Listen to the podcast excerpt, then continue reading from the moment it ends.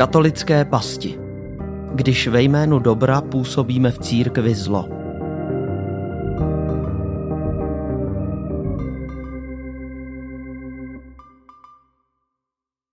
Začínáme seriál, v němž chceme otevřít bolesti, které si při putování v katolické církvi způsobujeme. Ať už ty, které přichází z hierarchie, anebo ty, jimiž se zraňujeme jako věřící lajci navzájem. Mají jedno společné.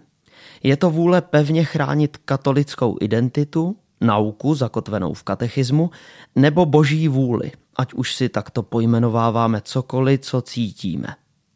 V následujících šesti týdnech proto skrze konkrétní příběhy otevřeme některá zranění a pokusíme se spolu s přizvanými odborníky nebo zúčastněnými autoritami nabídnout zamyšlení, kde mají svůj původ, proč se mezi námi dějí a snad i to, jak z nich ven. Příběhy, které uslyšíte, nejsou detailním ani vyčerpávajícím popisem problematiky jsou spíše pomyslným oknem do situací, které jsme nazvali katolickými pastmi.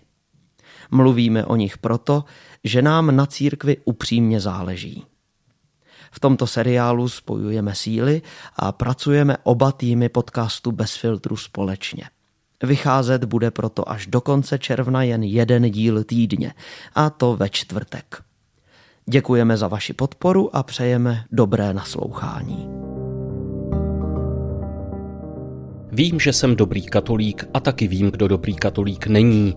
Dobře míněná rada, jasně formulovaný názor nebo i pouhý komentář na sociálních sítích. Jednáme v dobrém úmyslu a podle svého nejlepšího přesvědčení, ale může nám přitom unikat, že zároveň stavíme zdi a navzájem se zraňujeme.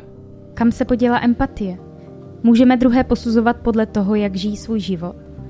A jak se na druhou stranu vyvarovat toho, aby se z tolerance stala pícha a patent na pravdu? Proč máme potřebu dělit se na konzervativní a liberální? A nestrácíme pod tíhou všech našich názorů a přesvědčení jeden druhého? Dvě ženy budou vyprávět o tom, jaké těžkosti jim působí lidé, kteří příliš lpějí na vnějších formách či zvyklostech a možná ani netuší, jak to působí na jejich okolí. U prvního dílu katolických pastí vás vítá Marie Moreno a Filip Braindl. Proto, abychom se setkali s názorovými boji a stavěním barikád na vlastní kůži, nemusíme chodit daleko. Svaté války se objevují dnes a denně v otevřeném prostoru internetu. Následující citace jsou útržky reálných facebookových komentářů. Dobrý den, v tomto případě vás tedy důrazně žádám, abyste sebe neprezentovala jako katoličku. Člověk, který prohlašuje, že manželství mohou uzavírat osoby stejného pohlaví, se z logiky věci nemůže nazývat katolíkem, protože katolická církev závazně učí, že manželství je svazek jedné ženy a jednoho muže. V případě, že byste o sobě dál veřejně tvrdila, že jste katolička a zároveň bojovala za manželství pro všechny, pak tímto svým synkretismem nejenže veřejně pohoršujete, ale také děláte ostudu těm katolickým homosexuálům, kteří dnes a denně bojují o to, aby nežili ve špíně těžkého hříchu.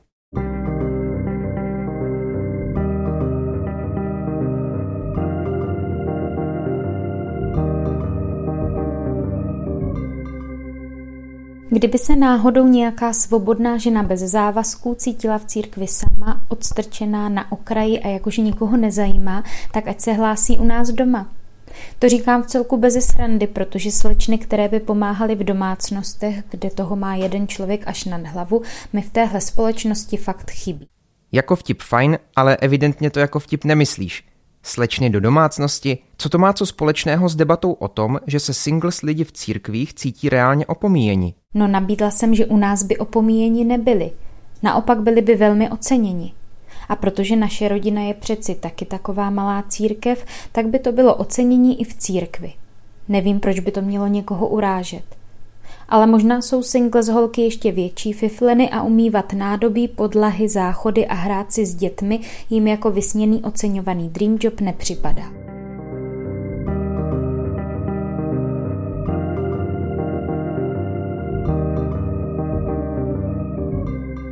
A teď možná pohled z druhé strany.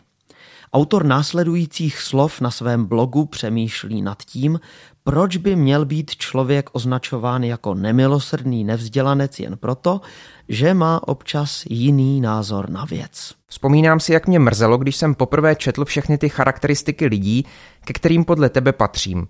Tedy bez rozhledu a zkušeností v cizině, děsící se nových věcí, mající pravděpodobně skryté strachy z cizího, tvor nemilosrdný, někdo, kdo tě uráží svým černobílým viděním světa.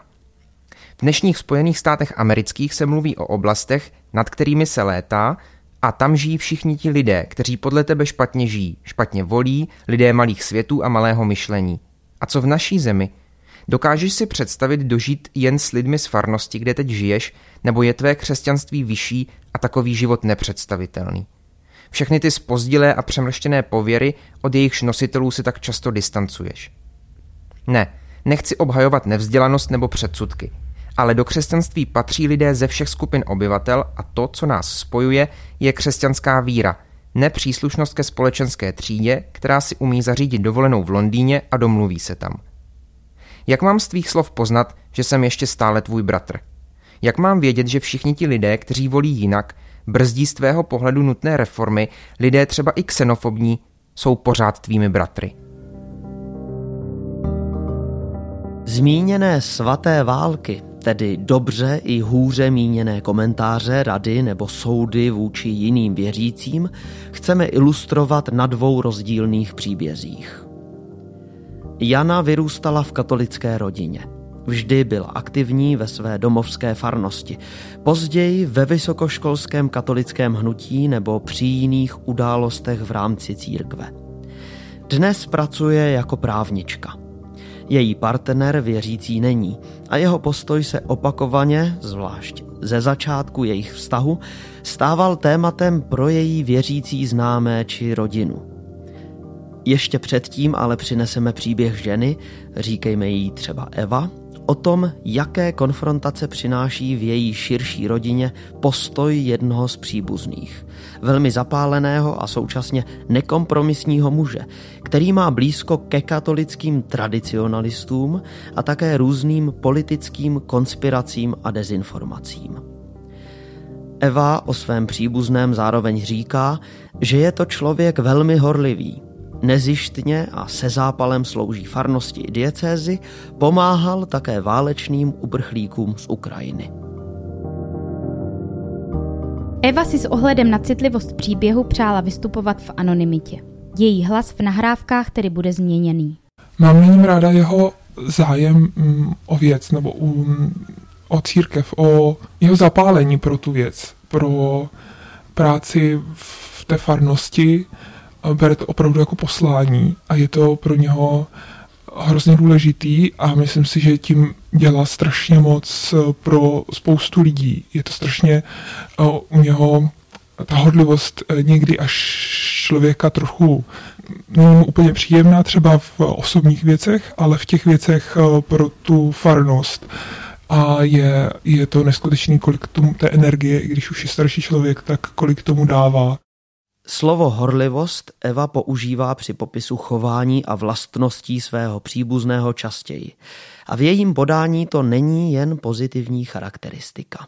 Má uh, určitý věci, které opravdu jsme se společně o, té, o těchto věcech bavili, jako třeba, že mu nedělá dobře podávat třeba na ruku, nebo je pro něho, vrací se možná do toho dětství a je pro něho třeba víc bližší uh, ten ritus jako zády klidu, což byl předkoncilní a také um, třeba pro něho je náročný vidět lidi třeba v riflích, nebo uh, že se třeba nedokážou mít takovou úctu k té monstranci, jo, že se neprojevuje takový ty věci, co on si pamatuje třeba z dětství. Zažila jsem nepříjemné chvíle, kdy třeba během svatby, což je taková intimní soukromá věc, není to mše svatá v neděli nebo ve svátek a on byl schopen eh, vyhodit maminku s dítětem. Třeba ta paní byla nevěřící, byla poprvé v kostele, zažije tohle a mně to přišlo takový jako škoda mm, se takhle jako projevovat na venek. Mám uh, známí, co jsou nevěřící, byli na mši a říkali, jo, že tam byla nějaká katolická kapela, říkali, jo, kvůli té kapele katolické bych i do kostela chodil, to bylo super. A bohužel jako vím, že ani pro něho jako ty katolické kapely prostě jenom chorál, mm-hmm. jenom varhany a ty kapely úplně nevnímá taky pozitivně. O takové ty věci, co třeba může to zní zvláštně, ale i nevěřící by mohli přelákat do toho kostela, nebo něco by se jim mohlo líbit, takové ty jako novinky, nové věci, tak on to přijímá um, no, negativně. Ne, negativně, ale on už jsem i slyšela, že než aby jako skřípal zuby, tak třeba ani do toho kostela ten den nejde, mm-hmm. protože mu to nedělá dobře. Jsou to bohužel i spjatý jako šuflíčky, jako že teďka byla doba covidová, předtím byly nějaké volby, další takovéhle konfliktní situace, takže těch šuflíčků, kterých, o kterých můžeme narazit, je bohužel víc a člověk úplně někdy třeba nevědomý, jak se k tomu dostane, nebo mm, neříkám, že jako úplně našlapujeme po špičkách, ale když se toho tématu dotkneme,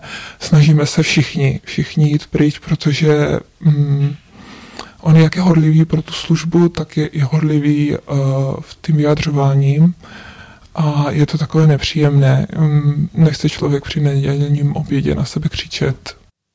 Od příběhu Evy si na chvíli odskočíme k článku Pavla Hrubana pro deník Postoj, který popisuje jednu z častých svatých válek. Jejím boj mezi takzvanými konzervativními a liberálními katolíky. Rozlišování mezi konzervativními a liberálními lidmi je v dnešní společnosti velmi populární. V běžném obrazu jsou liberální lidé pokrokoví a sympatičtí, kteří společnost posunují dopředu, zatímco lidé konzervativní jsou často vykreslováni jako její brzda. Tento obraz se postupně ujal také v církvi a zdá se mi, že v dnešní době značně nabírá na síle. Mnozí křesťané, vycházející z reformované tradice, si na tomto obrazu dokonce budují svoji identitu. V jejich pojetí jsou konzervativní křesťané ti pravověrní, protože věří tak, jak se věřilo vždycky, zatímco liberální jsou ti, kteří do křesťanské víry vnášejí novoty, které tradiční křesťanské víře odporují. Tak dochází uvnitř křesťanského společenství k rozdělení. Navrhuji tento model nahradit modelem jiným, řekněme kruhovým – v tomto modelu stojí vprostřed Kristus jako hlava církve a jako ten, kdo církvi dává život a orientaci prostřednictvím svého učení. Toto učení je obsaženo v Bibli a apoštolské tradici, které je zachyceno v katechismu katolické církve. Církev je tajemné Kristovo tělo, tvořené jednotlivými údy, jak by řekl svatý Pavel. Každý úd má v tomto společenství svoji nezaměnitelnou úlohu. V církvi žije duch svatý, který je její duší. Jednotliví křesťané se nacházejí blíže či dále od tohoto středu podle své osobní víry. Vzdálenosti jednotlivých křesťanů jsou naprosto legitimní, protože všichni jsme na cestě. Důležité je, že směřujeme ke Kristu jako centru křesťanského života i života vůbec. Autor textu dále přiznává, že nabízený model není bezchybný – Důležité podle něj však je to, že ze své podstaty povzbuzuje k růstu ve víře a připomíná, že církev opravdu není pouhou institucí. Své zamyšlení končí výzvou pro nás pro všechny. Začněme své vidění napravovat tak, že přestaneme vidět věci z jednoho nebo druhého pólu, nýbrž ze středu.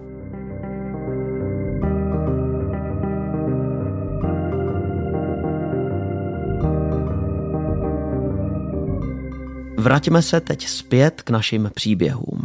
Jak člověk začne mít své vlastní děti, tak neustále jsem se o něj slyšela. Zase tam byla nějaká matka s dětma, který byli neukázaní a to si nedovedete představit. Ta matka normálně kojila ve spovědnici. To je strašný, úplně jako, že ho vyhodila, jak si to může dovolit. A já v tu chvíli, když už jsem byla matka a už to dítě jako v tom kostele, chtěli jsme být jako rodina, tak eh, pro mě to začalo být čím dál víc jako nesnesitelný a hodně bolestný.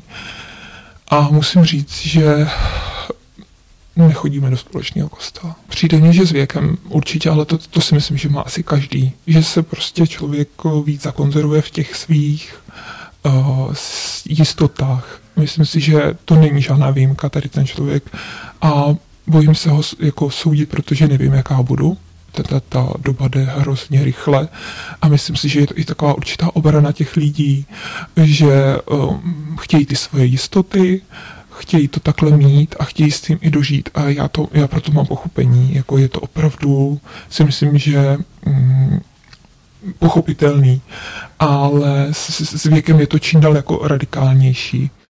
Jakési hájení pozic, vymezení svého postavení lze vidět i v příběhu právničky Jany, která ze svého okolí dostává otázky na svůj vztah s nevěřícím partnerem Martinem. A říká, že většinou nebere zvědavost tazatelů ve zlém. Někteří lidi, co jsou prostě jenom tak zvědaví, spíš z toho pohledu známého nebo prostě můžeme se znát, tak si myslím, že jako otázka je položena, já řeknu ne a tím to skončí. A pak si myslím, že od některých lidí, ale zase to už může být možná víc můj pocit, jo, jako trochu cítím, jako že hmm, to je teda blbý, nebo to je škoda, nebo, nebo hmm, takhle by to nemělo být.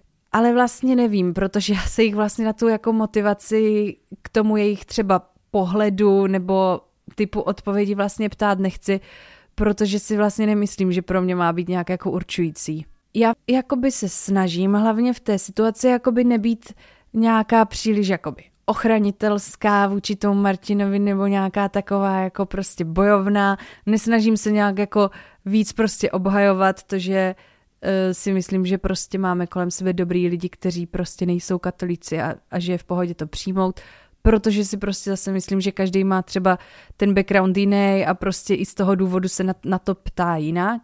Takže nezraňuje mě to, ale musím si dát spíš pozor, abych jako já nezranila ty lidi ve stylu neřekla jim prostě, že mám pocit, že jejich pohled je třeba omezený, protože třeba není. Mě třeba jenom prostě se zatvářili na to, že můj kluk není věřící a možná zatím nic není. Je určitě štěstí eh, v mém životě, že mám takový kamarády nebo blízký, kteří si myslím, že nehledají tu kvalitu v tom, jestli je ten člověk jako věřící nebo ne. Ale samozřejmě je to taky něco, s čím se potkávám a vím prostě přesně o lidech, kterých se prostě někdo zeptal, jestli ta jejich přítelkyně nebo přítel prostě jsou věřící. A vlastně když byli, tak už jako by byla ta spokojenost a už prostě už jako nezáleželo, jaký ten člověk je, nebo takhle jasně, je to jako nějaký můj pohled, možná prostě ty lidi uh, se pak doptávali víc, ale jako vím určitě o lidech, kteří se cítili třeba nějak prostě nedobře z toho, že prostě OK, odškrtli jsme si je věřící a dál vlastně, jaký bude člověk, už nás tolik nezajímá. Ale nemyslím si, že jsem to zažila jako ve svém okolí, jako vůči mně. Nepříjemně vnímá Jana dotazy či poznámky, které, byť převážně nepřímo, naznačují naději, že Martin přijme víru. Mně přijde trošku mimo ta představa nebo to očekávání, že se jako jednou tím katolíkem stane. A vlastně jako, když se to stane, tak to bude fajn a když se to nestane, tak to taky bude fajn. A vlastně si myslím, že um, kdybych prostě do toho vztahu jako šla s tím, že ho chci jako obrátit, tak si myslím, že to taky nebude prostě dobrý vůbec začátek z toho vztahu nebo jako jeho průběh.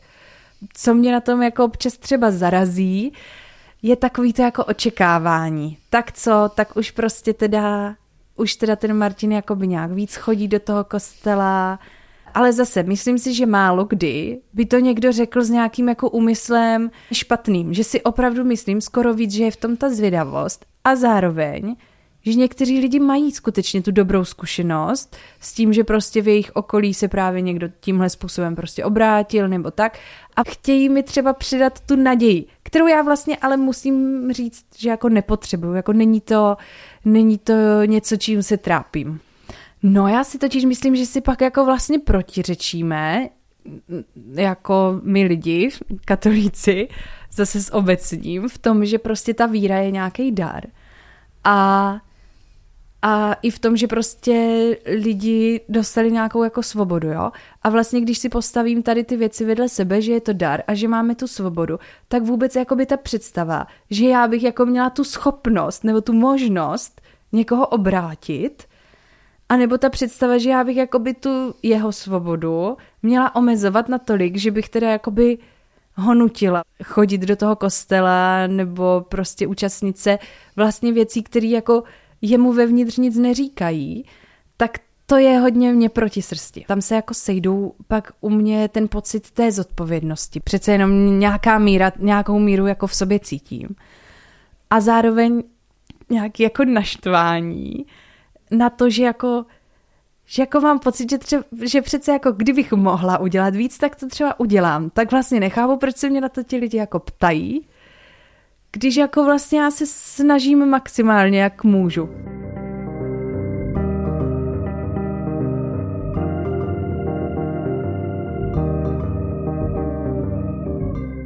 Lidi se často ptají, jestli je ten kluk věřící, třeba teda. A já si myslím, že jako zapomínáme na to, že jako věřící je takový širší slovo a že na co se jakoby chceme zeptat je, jestli, jestli se třeba hlásí k nějaké církvi, nebo jako jestli, možná v mém prostředí úplně jestli je katolík. Ale vlastně řekneme je věřící. Ale to vlastně spolu podle mě úplně nemusí nutně souviset, jakkoliv zase, to je něco, v čem my jsme vyrostli a jsme zvyklí tu víru takhle prožívat, tak prostě si myslím, že může být hodně lidí, kteří nejsou ateisté, nevím, jestli by se prohlásili za věřící, protože právě se to spojuje spíš s, s tím příslušenstvím k církvi. Jako zrovna u mýho kluka bych neřekla, že je prostě ateista, ale ne, není katolík nebo není křesťan. Jako, a myslím si, že prostě je, je důležitý se na to podívat i z toho pohledu. Hlásím se k nějaké církvi, je pro mě důležitý se hlásit k nějaké církvi, nebo je mi to vůbec příjemný, jak se církev třeba chová. Téma nevěřící partner se objevilo i v nejbližší rodině Jany. Sama přiznává, že její rodiče jsou jediní, u nichž zájem o toto téma upřímně chápe. Zároveň dodává, že i přesto je pro ní občas výzvou oddělit vlastní názor a postoj od těch jejich. No tak protože já si myslím, že ti rodiče jako mají opravdu tu jako hlavní agendu v tom jako štěstí těch svých dětí. Jo. Tak tam si prostě myslím, že jako ten jejich zájem je vždycky jako zřetelně zacílený prostě na nás, na ty děti, na naši budoucnost, na naše štěstí. Takže tam si myslím, že je nejvíc pro mě pochopitelný, že se na to ptají a že je to prostě pro ně důležitý. Protože je to vlastně součást ně, něčeho, o co oni se snaží už prostě 30 let, abych jako by byla nějak jako spokojená. A že to je asi úplně upřímný od nich. Jo, určitě. A zároveň oni jakoby mají tu výhodu, že byli věřící, když mm-hmm. se mhm. seznámili. Je to určitě i něco, z čeho oni vychází, na co oni jsou zvyklí a co zažili a třeba asi vidí i nějaký jako výhody, eh, který to pro ně třeba mělo v průběhu mm-hmm. života. To si myslím, že je takový věčný problém, že jako člověku záleží na, na názoru těch nejbližších lidí a vlastně teďka, když nad tím přemýšlím, tak si říkám, že jsem se asi mých bráchů nikdy na to nezeptala jaký na to mají názor, ale ale jo, určitě mi záleží prostě na, na tom názoru a vlastně je to v tom nějak jako těžký i třeba někdy si oddělit ten vlastní názor od toho názoru těch rodičů, vůbec si to jako srovnat,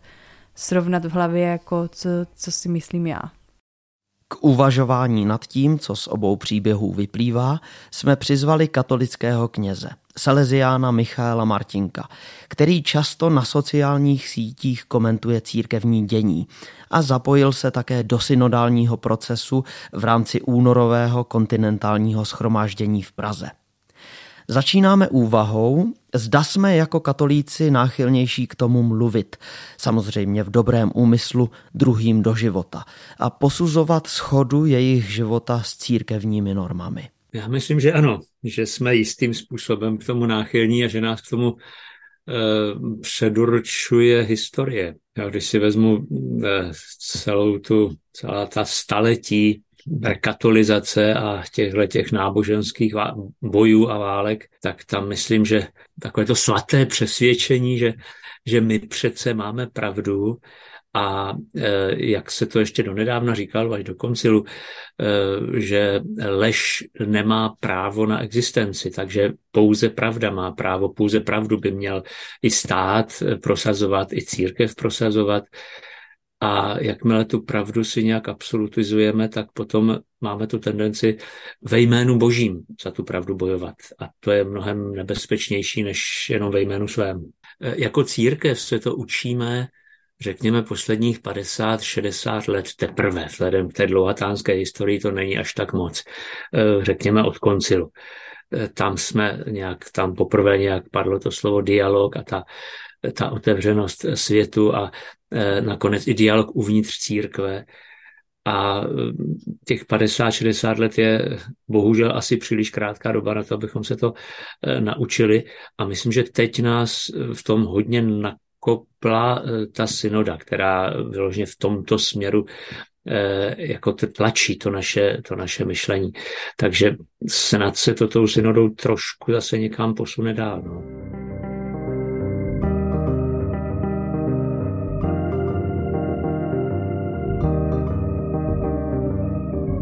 Jdeme dál po stopách svatých válek, které mnohdy začínají obyčejným mluvením druhým do života. Zvlášť v éře sociálních sítí, jak podotýká Jana. No mně se v, asi před dvěma lety stalo to, že jsem vlastně na, na Instagramu, na, na v příspěvku jedné, eh, jedné slečny viděla prostě několik uh, komentářů, nebo byly to asi nějaký stories a byly tam různý prostě komentáře o tom, uh, jak se máme vlastně snažit najít si toho věřícího partnera.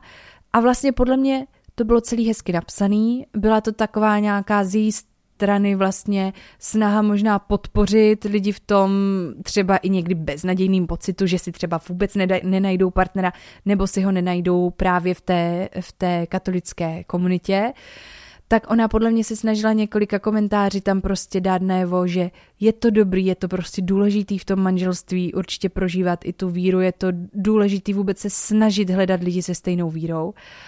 Ale vlastně musím říct, že mě to jako zamrzelo, když jsem si říkala, že prostě tahle slečna nebo ten jejich podcast, že měl prostě nějaký dosah. A říkala jsem si, že vlastně možná v takovou chvíli prostě, když už mám tohle téma a chci ho nějak uchopit, tak by bylo možná lepší prostě se snažit lidi trošku jako podpořit v tom, určitě je to důležité to tam jako nechat, tu část té zprávy, ale snažit se podpořit i v tom, že prostě takový lidi ale jsou, můžou mít třeba hezký manželství, můžou mít prostě určitě před sebou nějaký těžký situace, ale že to třeba mají i ty lidi, kteří mají to katolické manželství a vlastně snažit se možná třeba o tom otevřít víc tu diskuzi. Když už mám tu příležitost, mám ten Instagram, zeptat se lidí prostě, jestli takhle něco zažívali. A vlastně já jsem si pak s tou slečnou i teda psala, napsala jsem jí právě, že, že jako si myslím, že, že bychom si to neměli dělat těžší, a prostě sami e, sobě navzájem, protože kdo jí sleduje, zase katolíci, že jo, sami sobě navzájem si tohle se v tom jako zbytečně utvrzovat. A vlastně to byl nakonec moc super rozhovor a ona mi taky prostě napsala, jo, že vlastně jí to nenapadlo něco. A pak vlastně já jsem právě jí psala, že mám nevěřícího kluka a že si myslím, že prostě i někdy je to těžký, když je třeba člověk na začátku toho vztahu a teď vlastně se lidi na to ptají a teď si říká, no tak nemáme se teda radši rozejít, prostě teď to bude, my budeme mít tak těžký život.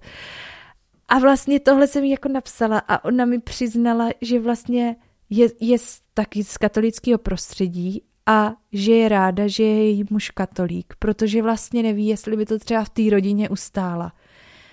Že by nebyl. Že možná prostě, když by byla jako mladší třeba a našla si nějakého nevěřícího kluka, takže by to možná prostě ani jako nevyšlo, nebo takovým nějakým stylem to napsala. A já jsem si vlastně v tom přesně uvědomila, jako co někdy si opravdu můžeme jako sami udělat prostě jenom těžší pro sebe bez nějakého většího důvodu. A zase já bych nerada snižovala tu důležitost jako té víry, to vůbec ne. Jenom prostě jako ten, ten rybníček je malý a, a není nutný si přidávat prostě nějaký další trápení, zvlášť je člověk te, třeba teenager. Psala to, z čeho sama vychází, z toho, že má toho věřícího partnera. Jo, a jo, já prostě nejsem člověk, co si udělá blog a bude psát o tom, že má nevěřícího kluka, protože si nemyslím, že je to téma. Ale chápu prostě, že vlastně se někdy to téma těžko přináší lidem, kteří ho nezažili. Jana ujišťuje, že na samotný vztah s Martinem nemají tyto věci vliv, Na druhou stranu ale asi příliš nepomáhají tomu, aby získal k církvi pozitivnější postoj. Ty názory ostatních asi moc neřešíme. Ty, ty pohledy na tu církev určitě, on má takový jako velmi konkrétní pohled. Um, a jako myslím si, že, nebo doufám, že chápe, že ho do ničeho netlačím a já zase prostě jsem ráda, že vím, že jako není ateistou, ale tím si myslím, že vlastně z toho můžeme jako vycházet a to je nějaký jako základ, ale um, jako, jak už jsem říkala, pro mě je nejdůležitější asi ten pocit té svobody, takže vlastně bych třeba byla ráda, kdyby mi Martin řekl, kdyby už se prostě cítil do něčeho moc tlačený, um, protože to bych prostě nerada. Ale myslím si, že on má výhodu, kterou já nemám, že mu je úplně jedno, co si lidi myslí. No, mně to není jedno, protože vlastně já bych jako hrozně všem chtěla říct, ale teď to je v pohodě, teď prostě on je úplně normální člověk, prostě je to fakt dobrý kluk, buďte rádi prostě, že, že jako vám obohacuje život a zároveň jako na mě nikdo neutočí, jo, já to taky nemám jako komu prostě jako dokazovat. Jenom vlastně prostě bych byla ráda, kdyby, kdyby prostě vlastně vůbec pro nikoho ideálně nevznikala ta situace, že mu bude prostě někdo v rodině prostě nebo v nějakým spolču nebo co já vím, kde prostě dávat najevo, že vlastně jako si má hledat toho partnera prostě jen, jen v té své skupině, protože si myslím, že s tím může prostě o hodně ochudit. Pro mě je nejdůležitější, že cítím, že jsme jako opravdu partneři, jako úplně maximálně rovnocený, že jsou nějaké věci, které prostě já umím líp, ať už jako věci prostě, nevím, vaření. Martin vaří moc dobře vlastně, ale nějaké věci prostě rukama, anebo i nějaké věci jako v komunikaci s lidma, prostě v řešení v práci a podobně. Každý to jako umíme jinak. Ale že se umíme fakt jakoby dobře navzájem v tom vnímat a doplňovat a jako vidět, že prostě jsme úplně na stejné úrovni. Prostě nikdo z nás jako vlastně nemůže potom druhým jako nic vlastně víc jako požadovat, nic mu jako vyčítat, prostě, že se vnímáme tak jako no, velmi reálně a nevytváříme si přehnaný prostě očekávání, ale prostě si jenom jako maximálně podporujeme. Když jsme se jednou takhle bavili eh, na téma papež František, tak eh, papeže Františka prostě nebere jako papeže a to bylo v době, kdy ještě žil uh, Benedikt. Benedikt.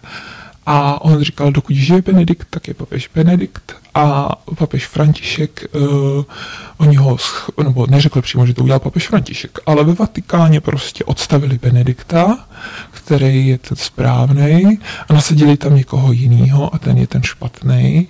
A já jsem se ho třeba zeptala, a četl si nějaké uh, cokoliv od papeže no, Františka, encykliky. Encykliky, encykliky no. Laudato Si nebo Fratelli Tutti, to jsou úžasné knihy, to jsou úžasné jako věci, co, co z toho, co, co se teďka děje jako ve Vatikáně, jak se to posouvá. Já si doteď pamatuju, jak papež František na cestě odpovídal novinářům v letadle a tehdy se ho ptali, samozřejmě klasika církev, homosexuály, potraty, kondomy a tedy.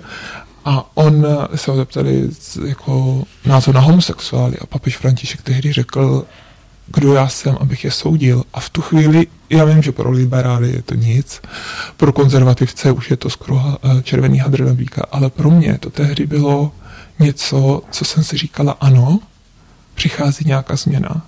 A pozitivní změna si myslím, pro mě to jako bylo pozitivní změna, cítila jsem to.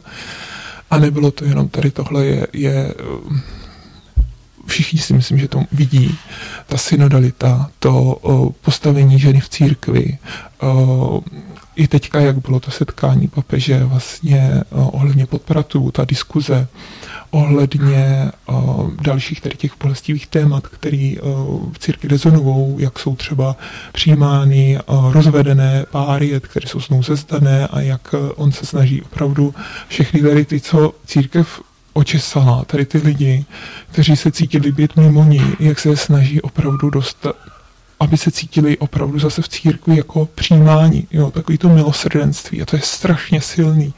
To milosrdenství toho Ježíše, který když čteme v Bibli, tak to je úplně hmatatelný a měla jsem pocit, že mm, to vymizelo. Ale sama jsem měla tenhle zážitek s tímhle člověkem, který mě prostě řekli, jednou se rozvedli a pokud nebudou žít jako bratr a sestra, tak uh, nic pro ně už neplatí. Jo? A až jako oni podepíšou, že žijou jako bratr a sestra, ne po 70, tak teprve potom ano, můžeme. A potom jsme přišli i například ženy, kterou opustil manžel a on řekl ano, ale ona musí teďka žít sama až do smrti. Jo? Protože opustili manžel, anebo až do manžel umře. Hmm. A, a mně to přišlo hrozně jako nemilosrdný, takový hmm. jako krutý. Jestli si říkala, tak uh, fajn, když někdo to jako nedá, bude mít partnera, chce být, uh, nechce zůstat sám do konce života, tak uh, vlastně uh, z jeho očích jako by měl být mimo církev a Ježíš není milosrdný, prostě ne, Ježíš je tady pro nás, tady sedíme v tom kostele, jsme prostě v potichu a děláme všechny ty příkazy, které jsou tady nalinkované od A až do Z. A to mně přišlo takový, že nechci říct, věříme v jiného Boha, věříme v stejného Boha, ale myslím si, že toho Ježíše Krista já vnímám milosrdného. Hmm. Samozřejmě můžeme říct, je potřeba mít určitý pravidla a já jsem za ty pravidla ráda.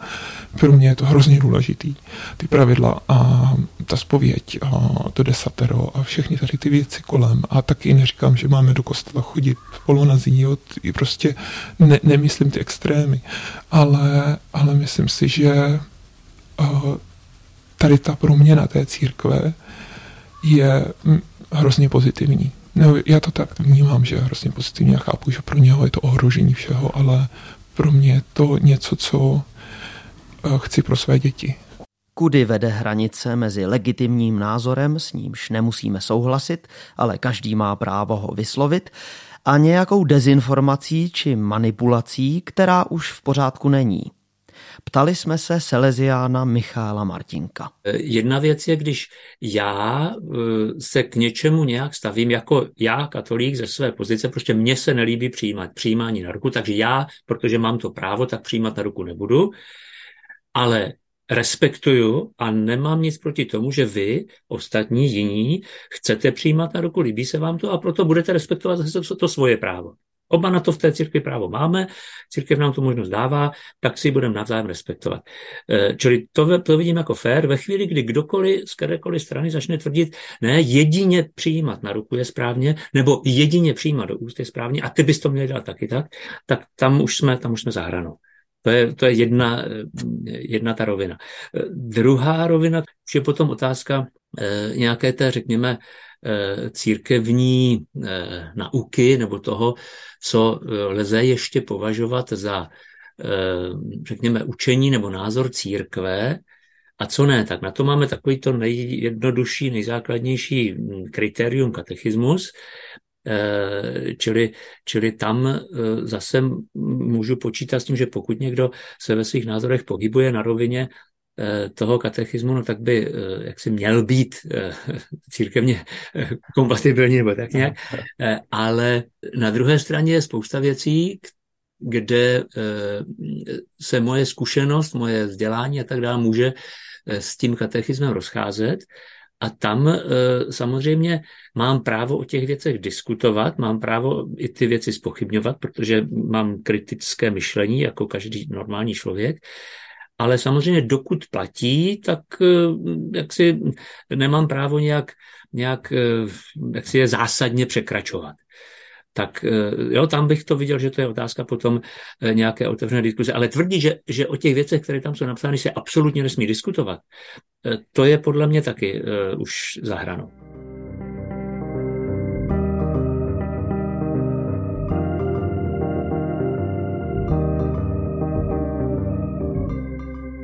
Jana poukazuje ještě na jednu věc. Reakce, které přicházejí na její vztah s nekatolíkem Martinem, většinou rozebírají pouze to, jak to bude s její vírou, náboženskou praxí, případnou Martinovou konverzí. Minimálně jedna rovina, která je hodně důležitá, Většinou ale chybí. Když jsme spolu začali chodit s Martinem, tak jeden z lidí, kteří se ptali na to, jestli je věřící, byla i moje babička, která vlastně v, v současné době chodí do evangelického sboru, ale vlastně ne, nebylo tomu tak celý její život a nějakou dobu prostě do kostela nechodila, nebo věřící nebyla, těžko říct, jak to popsat. A tak ona se mě právě ptala, jestli je Martin věřící. A já jsem říkala, no není. A ona říkala, no to bude mít těžký v té katolické rodině, já jsem si to taky zažila, ono to není lehký. Prostě než jsem vůbec se jako sama prostě eh, pochopila to, že prostě nemůžeme v neděli ráno vyrazit na ty běžky, protože se musí jít na tu mši. Um, prostě bylo to těžký. A mně to přišlo vlastně hezký, protože vlastně vím, že prostě um, je jim s dědou oběma přes 80 a vlastně mají prostě dvě děti a spoustu vnoučat teďka, ale vlastně, že jako tak jenom hezky bez nějakých jako přehnaných emocí nebo tak okomentovala vlastně situaci, o kterých jsem dřív vlastně nikdy, mě spíš nenapadlo se zeptat, ne, že bych o ní nevěděla.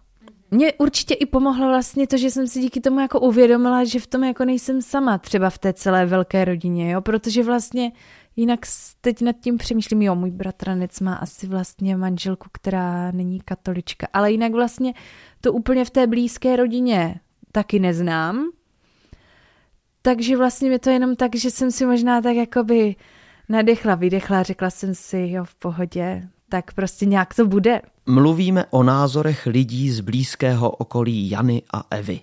Obecně o tom, jak si dovedeme někdy ubližovat určitou tvrdostí, mluvením druhým do života či jejich náboženské praxe.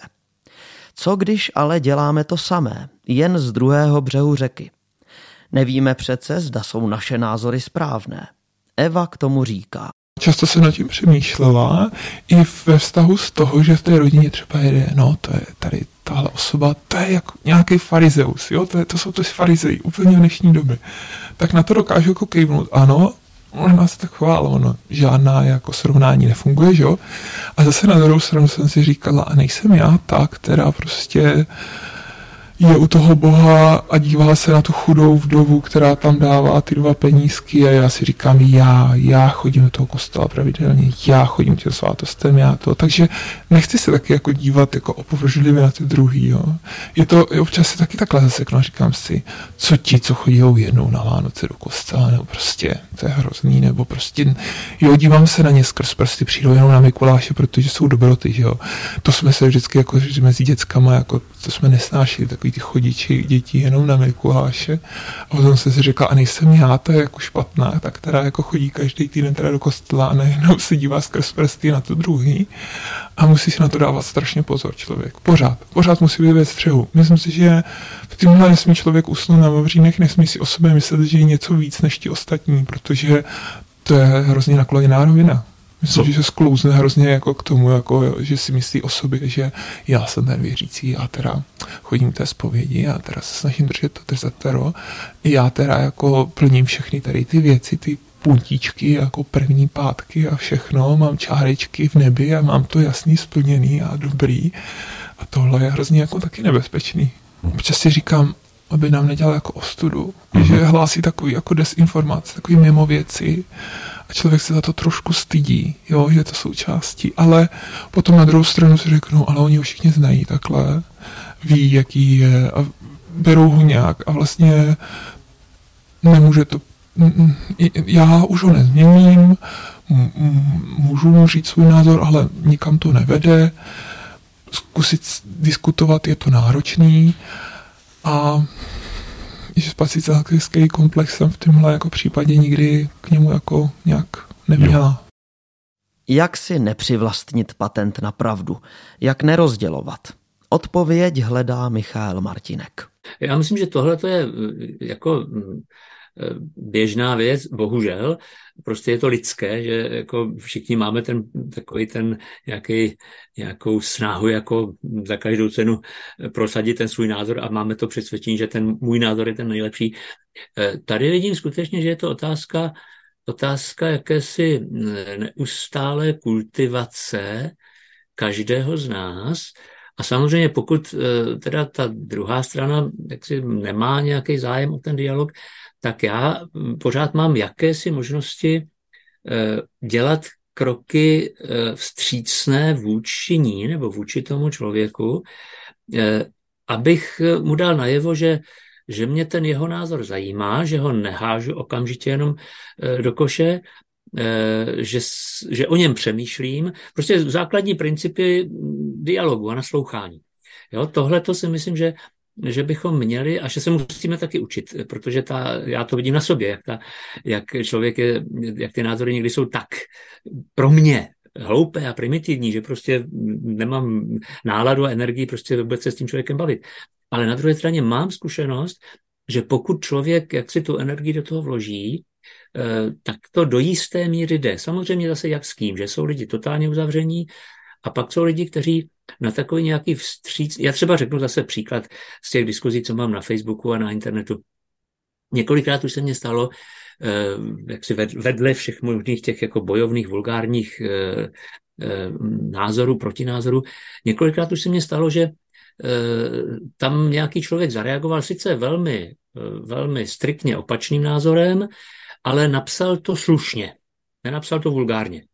Já mám takovou zásadu, že pokud někdo píše slušně a není anonym, eh, tak se snažím eh, ho nemazat, eh, naopak jako s ním i diskutovat. Prostě a, a několikrát se mně stalo, že postupně v tomhletom dialogu ten člověk najednou byl překvapen, že já na to jeho striktní odmítnutí nereaguju stejně striktním odmítnutím, ale snažím se mu třeba nějak argumentovat, proč říkám to, co říkám, nebo navázat na něco, co říká on, s tím, že to je zajímavý pohled, se kterým, na který můžu navázat tak a tak. A postupně se nějaká cesta k nějakému dialogu našla. Takže tuhle tu zkušenost malinkou mám a pokud se najdou lidé jiného názoru, ale řekněme podobně dialogicky otevření, jako se pokouším já, tak pak by to mělo fungovat. Tohle to je vyloženě ta, eh, ta synodní metoda, která je, která je i v tom synodním procesu v podstatě prosazovaná.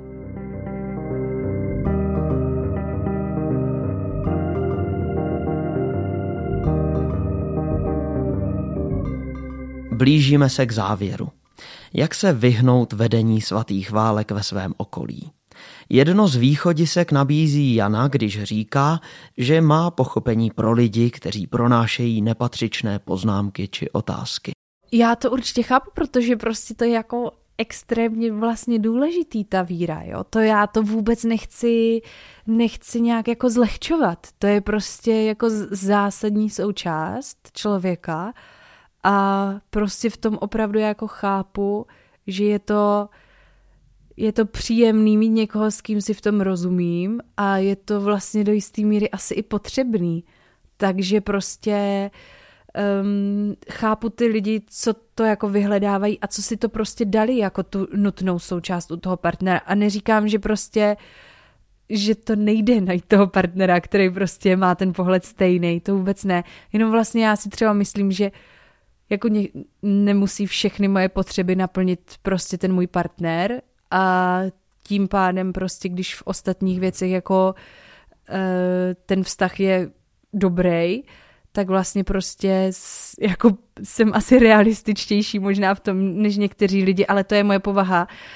Tak prostě počítám s tím, že některé věci hold jako stejně jako on vyrazí na skalpy prostě s klukama, se kterými můžou šlapat mega rychle na lyžích do kopce a já prostě mu v tomhle nepomůžu, já s ním nevyrazím, tak prostě já zase mám nějaký, nějaký oblasti života, ve kterých prostě on mi nemůže dát to, to, co já zrovna v tu chvíli hledám. Já si myslím, že spoustu lidí, takových lidí zná, který prostě podlehnou tady těch dezinformací a nejenom zjistí, že vůbec neví, jak s tím člověkem mluvit. A je to hrozně těžké. Já to sama vidím, jak člověk prostě je to mladá i rodina, jo, a uh, si děláme vždycky srandu, uh, že než jdeme na tu návštěvu, tak se řekne, nemluvíme o politice, o covidu, o tomhle, o tomhle, o tomhle a děcka hlavně, jo, se na nic neptejte, jo, ohledně třeba očkování, jo, prostě nic, jo, ale že, že je to taky jako kuriozní, že člověk tu návštěvu chce prožít hezky. Hmm. Jo, teď nemluvím teda konkrétně o té osobě, tak, ale tak, taky to tak funguje, vnitřně to tak mám. Jedeme tam, nebudeme se mluvit o těchto věcech, ale už to tak mám zautomatizované, než na něco narazíme, tak jenom si říkám, dobrý, zkusím odvést řeč. Jo, ale to, to prostě to člověk nevymyslí. Jo, sedíme u stromečku, on začne vzpomínat na to, jak to za dětství bylo a teďka už začne jet a on, i když je věřící, jo, tak on, on dokáže říct, že za komunistů to nějak fungovalo. Najednou, teďka to člověk si říká, to snad není možný, jo. S tím má nějaký takový hlášky a teďka najednou úplně naskočí to proti Havlovský, proti tady těch jako pravdoláskařský a, a tady ty věci a teďka to najednou začne hrnout a člověk si říká, ty jo, to úplně nechci probírat před dětma u stromečku, hmm. nálada, vánoční je ta tam a proč no. A teď se to tak vyhrotí a člověk buď to může odejít a to nechce, že jo, nebo ho nějak překřičet to nechce, tak se snaží přejít na jiný téma, ono to tak rychle to nejde, nechce. úplně to nejde, no hmm. odkývat už to vůbec hmm. nechce, ale je to, je to občas strašně eh, náročný, no. Chápu. A jak dosáhnout toho, abychom své názorové odpůrce nestráceli, ať už v rodině nebo v církvi? Otázka pro Seleziána Michála Martinka. Já myslím, že že jako jedna z těch, nej, z těch klíčových věcí je jakási autenticita víry. Jo? Já můžu mít e, jiný názor, než má ten druhý, ale e, zároveň můžu, a pokud tedy jsme e, křesťané, katolíci, tak předpokládám, že teda jsem taky člověkem víry, že taky nějak spolehám na Boha, že taky nějak se modlím, že taky nějak beru vážně Boží slovo, přijímám svátosti a pokud pokud, řekněme, se sejdou dva lidi, kteří můžou mít, eh, můžou být třeba na opačným pólu v nějakých těch názorech, řekněme, konzervativních a liberálních, eh, ale zároveň se v tom kostele jsou schopni sejít, jsou schopni být na té bohoslužbě, jsou schopni naslouchat tomu knězi, ať říká cokoliv, ať se klání na kterokoliv třeba z těch stran tak podle mě toto je taková, takové to, co nás spojuje, ten jak, jakýsi základ. A to, že, že snad si ti dva budou navzájem důvěřovat, že ten druhý to myslí stejně tak dobře, jako to myslím já. Že teda na mě nehraje nějaký divadlo a že vlastně ve, v Boha vůbec nevěří. Že? Tak to už bychom byli hodně, hodně daleko. Hmm. Ale myslím, a... že tady ten, ten společný základ, ten z toho pak může se stát jak je, jakési východisko i pro nějaký uh, vstřícný dialog.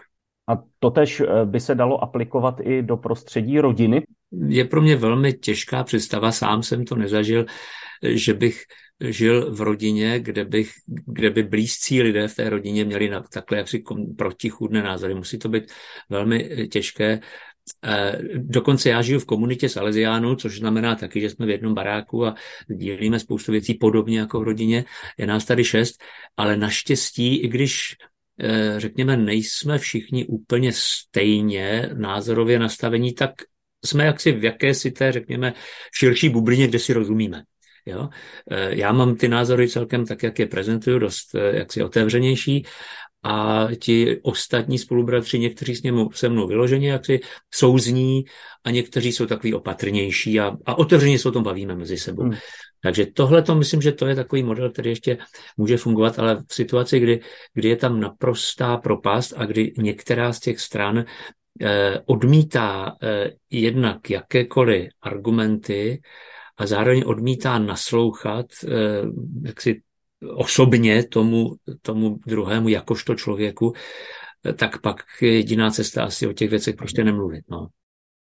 K tomu Michal Martinek připomíná, že synodální proces katolické církve je vlastně snahou o to, aby se zlepšila komunikace uvnitř církve, aby ničí hlas nezůstal opomenut a aby spolu dokázali hovořit lidé s různými názory. Přišlo mě to eh, docela, docela vtipné, protože ta synoda se odhrávala asi pár týdnů po našich prezidentských volbách. A my jsme ještě měli v sobě všichni ten, eh, to, ty, ty, tu konfliktnost těch prezidentských voleb. A tam jsme si vlastně užili, eh, nebo vyzkoušeli, že to jde i jinak. A to si myslím, že je, že je velice cené a to by se mohlo třeba i z té církve promítnout potom do toho života té společnosti. A to už si možná kladu příliš veliký ideály. Proč ne? Papež říká, že máme mít sny, tak je to No on, on sám, ale kde si dokonce řekl přesně tady tohle, že ta, že ta, to umění dialogu, který se učíme to, v té synodě, že by mělo být, nebo mohlo být inspirací i pro jaksi sekulární společnost.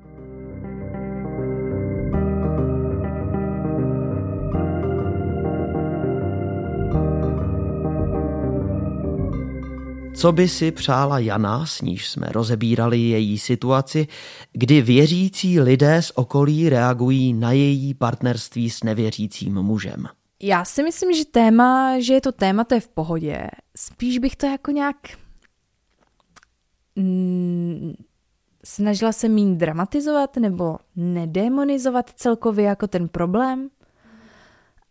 Ale mně se to jako snadno říká, protože třeba prostě nejsem z nějaké takové extra tradiční oblasti nebo prostě z, z prostředí, který by mě k tomu jako hodně nutilo. Ale, um, ale asi bych se celkově snažila být v tom jako ohledu, ohledu plnější k těm lidem, protože upřímně oni to nemají lehký, když, když si najdou toho člověka jiné kultury. A jaké je závěrečné slovo Evy? To si myslím, že je to nejdůležitější i kvůli těm dětem, aby si prostě pamatovali tu, tu osobu tak, aby to byly krásné chvíle. Jo? Protože nikdo tady nebude žít věčně a, a chceme ty blízké osoby mít spojený mm, v hezkých vzpomínkách, v hezkých jako událostech a nejen o tom, že to byl někdo to křičel, Jasně. kdo s kým se hádalo, kdo prostě bouchal dveřma a bylo to nepříjemný, dusno, to nechceme. A ty krásné chvíle tedy spolu prožíváte. Ano, ano, ano. On jako, jak je ve všem horlivý, tak je i horlivý tady jako k dětem. A je to, je to pěkný, jako co se snaží vymýšlet, aktivity nějaký, samozřejmě v rámci jeho možností věku, nemá, ne, není už jako, mm, jak to říct, úplně schopný jako vymýšlet něco velkého, ale, ale, ale myslím si, že se snaží.